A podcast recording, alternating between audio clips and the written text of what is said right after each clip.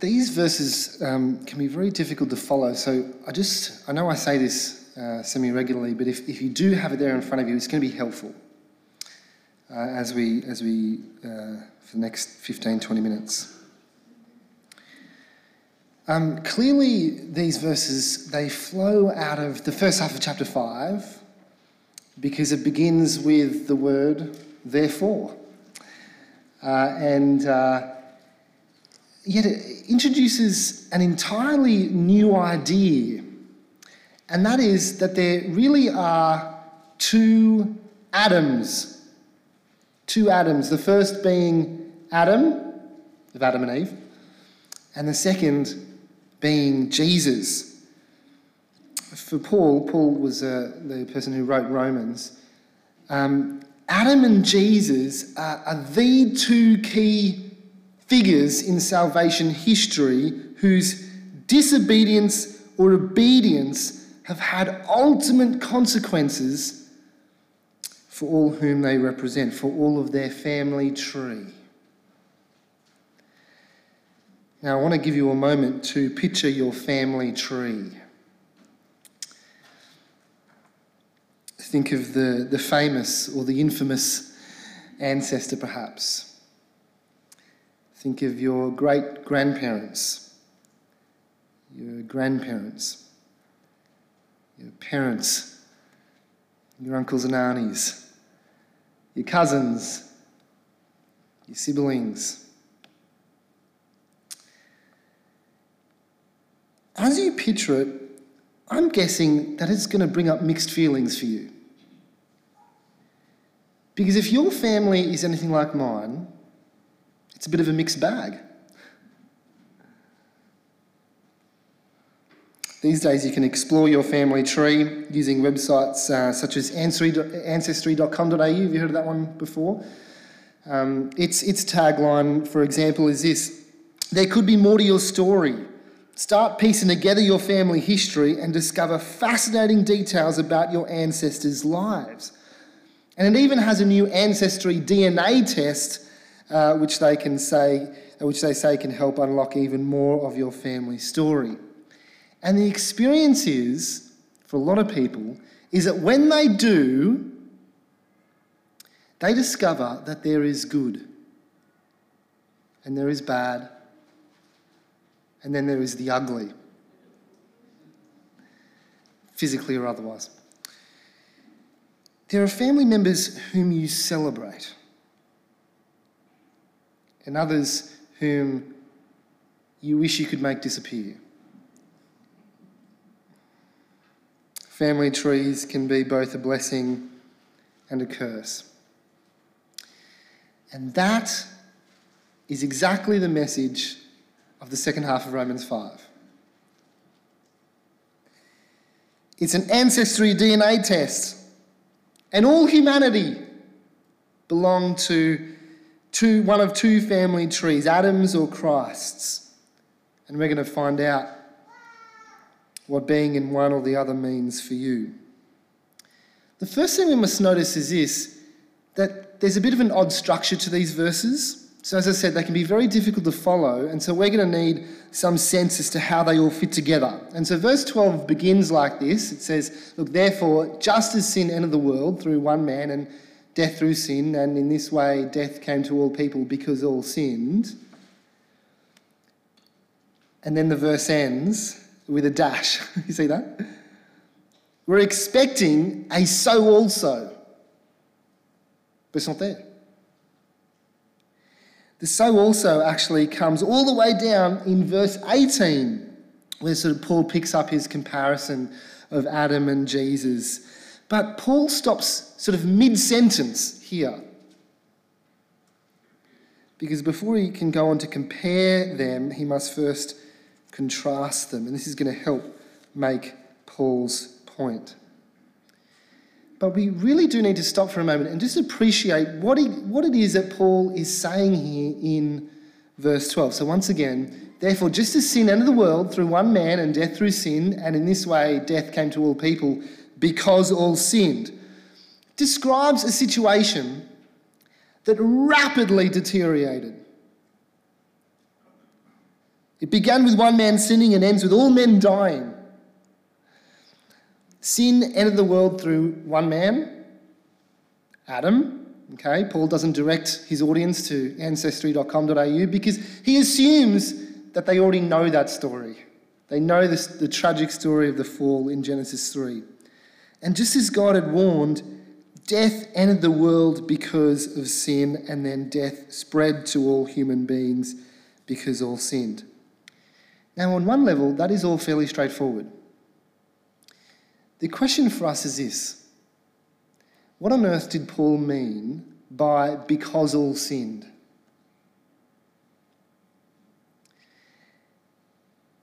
And this is where we must be careful. There are really only two possible answers to that question. Either all sinned like Adam, imitation, right? All sinned like Adam, or all sinned in and with Adam, participation. Now, I'm just going to lay my cards out on the table and suggest that actually what Paul meant is, was that all sinned in and with Adam, and therefore death came to all people. That is, Paul is not saying that all die because we are like Adam, because we sin like him, although we do, we do, but because we're all in Adam. That is, when he sinned, so did we. Now, I understand that that is not very palatable. But nevertheless, I think we must swallow it. And here's why. The verb sinned uh, here is in a tense that always points to a single past action. Can't quite see it in English, but in Greek it's in a tense that always points to a single past action. So Paul is saying that the whole race sinned in that one moment. He could have, he would have used another tense if he'd meant something else.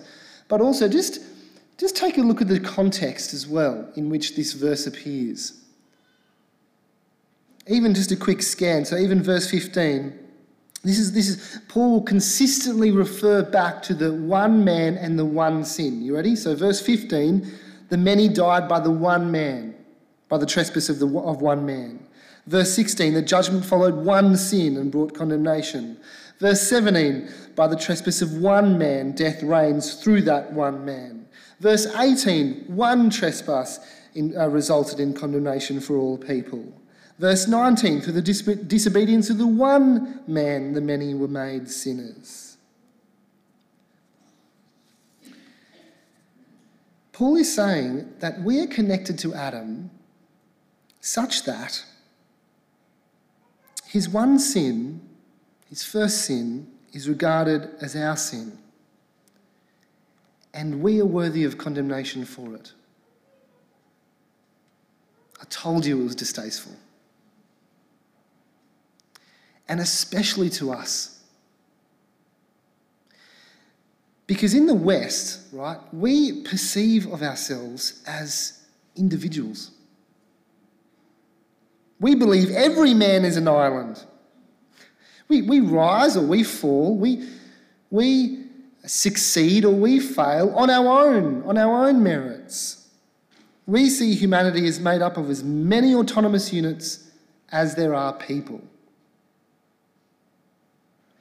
But the Bible thinks differently. And in fact, so do most other cultures. The idea is this, that you can have a relationship with a person so that whatever that person does, in a sense, you have done. It's a concept of a representative or a federal headship. Now, in the West, we really only recognise the legitimacy of such a relationship, of such a person, if we voluntarily enter into that sort of relationship, right? When, for example, we elect officials, or when we hire a lawyer. But God has always dealt with humanity through a head and representative. And friends, that he does is very, very good news. Because if the first Adam's disobedience is our disobedience, then the second Adam's obedience can be our obedience. Paul's point is the whole story of the human race can be summed up in terms of what has happened because of Adam and what has happened and will yet happen because of Christ. The one man, the one act of the one man determines the destiny of the many. In nineteen forty, after the aerial conflict between uh, Britain and Germany, Churchill famously declared that never was so much owed by so many to so few. Well, except in this case, where so many owe so much to the one single man. See, what's at stake here in verse, we're still on verse twelve. What's at stake here in verse twelve is this whole comparison between Adam and Christ, right? If we don't understand because all sinned as because all sinned in and with Adam, then the entire comparison between Adam and Christ begins to break down, because Paul says that Adam is a pattern of the one to come. He's a pattern of the one to come. As the way Adam represents humanity points ahead to the way that Christ represents believers. Adam is a, is a type of Christ in that, like Christ, he functioned as the head of all humanity. And uh, yet, having, having said that, uh, Paul must first clarify how it is that Adam and Christ differ. So how is it that they are different? Well, verse fifteen, but the gift is not like the trespass, he says. The gift is not like the trespass. Why? Because first, the nature of their actions was very, very different. Adam's trespass was an act of self-assertion, wasn't it? Self-assertion. You go back to Genesis, that's effectively what it was. Whereas Christ's act was, a, was an act of self-sacrifice. Second, the immediate effect of their actions was different. Verse sixteen, nor can the gift of God be compared with the result of one man's sin. The judgment followed one sin and brought condemnation, but the gift followed many trespasses and brought justification. Now, we might naturally think that many, many sins would actually attract more and more judgment. But such is the nature of grace. Third, the ultimate effect of the two actions is also different. For if by the trespass of the one man death reigned through that one man, how much more will those who receive God's abundant provision of grace and of the gift of righteousness reign in life through the one man, Jesus Christ? One rightly results in death, the other in life. One is a proportionate response, the other is a disproportionate response. That is, in Adam we get exactly what we deserve, whereas in Christ we get much more than we deserve. The gift is not like the trespass. And now, finally, Paul can return to comparing them. So here is the, the so also to the just as in verse twelve. So how is it that Adam and Christ are similar? He says, consequently, just as one trespass resulted in condemnation for all people, so also one righteous act, that is Christ's willingness to go to the cross, resulted in justification and life for all people. For just as through the disobedience of the one man the many were made sinners, so also through the obedience of the one man, the many will be made righteous. So how is Adam a pattern or a type of Christ? How are they similar? Well, Adam and Jesus are the two key figures in salvation history whose disobedience or obedience have had ultimate consequences for all whom they represent. And the parallel, parallel that Paul wants us to see and rejoice in is that just as Adam's sin is imputed to us because we were in him, so Christ's righteousness is imputed to us because we are in him.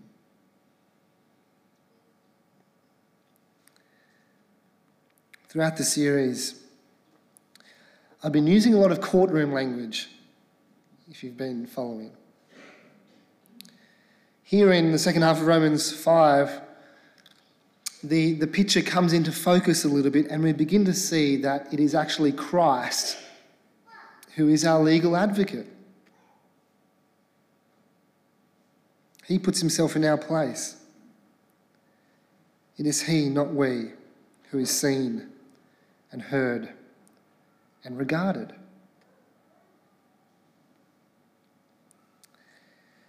If you've been following uh, just even these verses in chapter five, though, you might ask, well, what did the law of Moses add to the equation, right? We've skipped Moses. We've gone from Adam to Christ. What about the law of Moses? And Paul's answer is actually, look, it made it worse. It made the situation worse. The law was brought in so that the trespass might increase. So like a child, I'm very familiar with this, like a child who wants to know where the line is so they can cross it, the law provoked sin rather than preventing it. God, however, met the increase of sin with the increase of his grace. It goes on there, but where sin increased, grace increased all the more, so that just as sin reigned in death, so also grace might reign through righteousness to bring eternal life through Jesus Christ our Lord. The word translated there, uh, increased all the more, that's actually the one word. It's actually very difficult to uh, translate into English. It might be better translated as something like superabounded or super increased or something like that. It pictures the unending and overflowing grace. And the message is that God's grace to humanity is far greater than humanity's rebellion against God.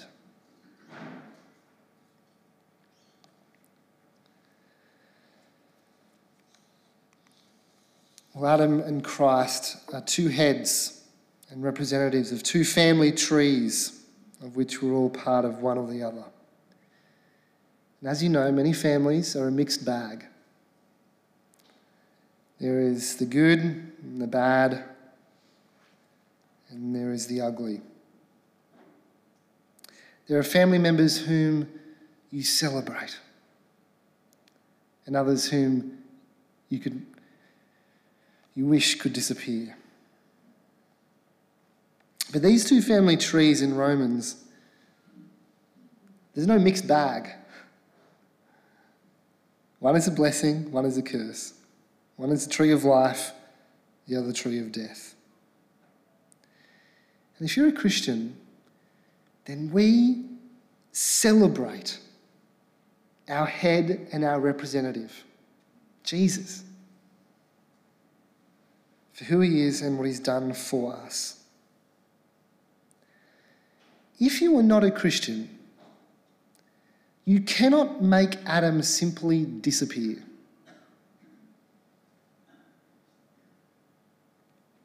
You must be born again into a new family. You must choose who your head and representative will be. Adam, who brings condemnation and judgment, or Christ, who brings righteousness and justification. As I said earlier, that God deals with us through a head and representative is very, very good news. Because if the first Adam's disobedience is our disobedience, then the second Adam's obedience can be our obedience. And that is exactly what has occurred if you are a Christian. Christ's righteousness has been counted, credited, reckoned to your account. You are a new person, and we, we are a new people. And the rest of Romans will fill out exactly what that means. Let me pray. Heavenly Father, we thank you for our head and representative, Jesus Christ. We celebrate what he has done for us, what he achieved for us.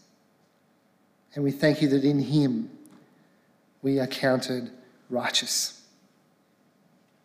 And so we pray that this truth might sink deeply into our lives, into every nook and cranny, into every hour of every day, and might bear much fruit to your glory.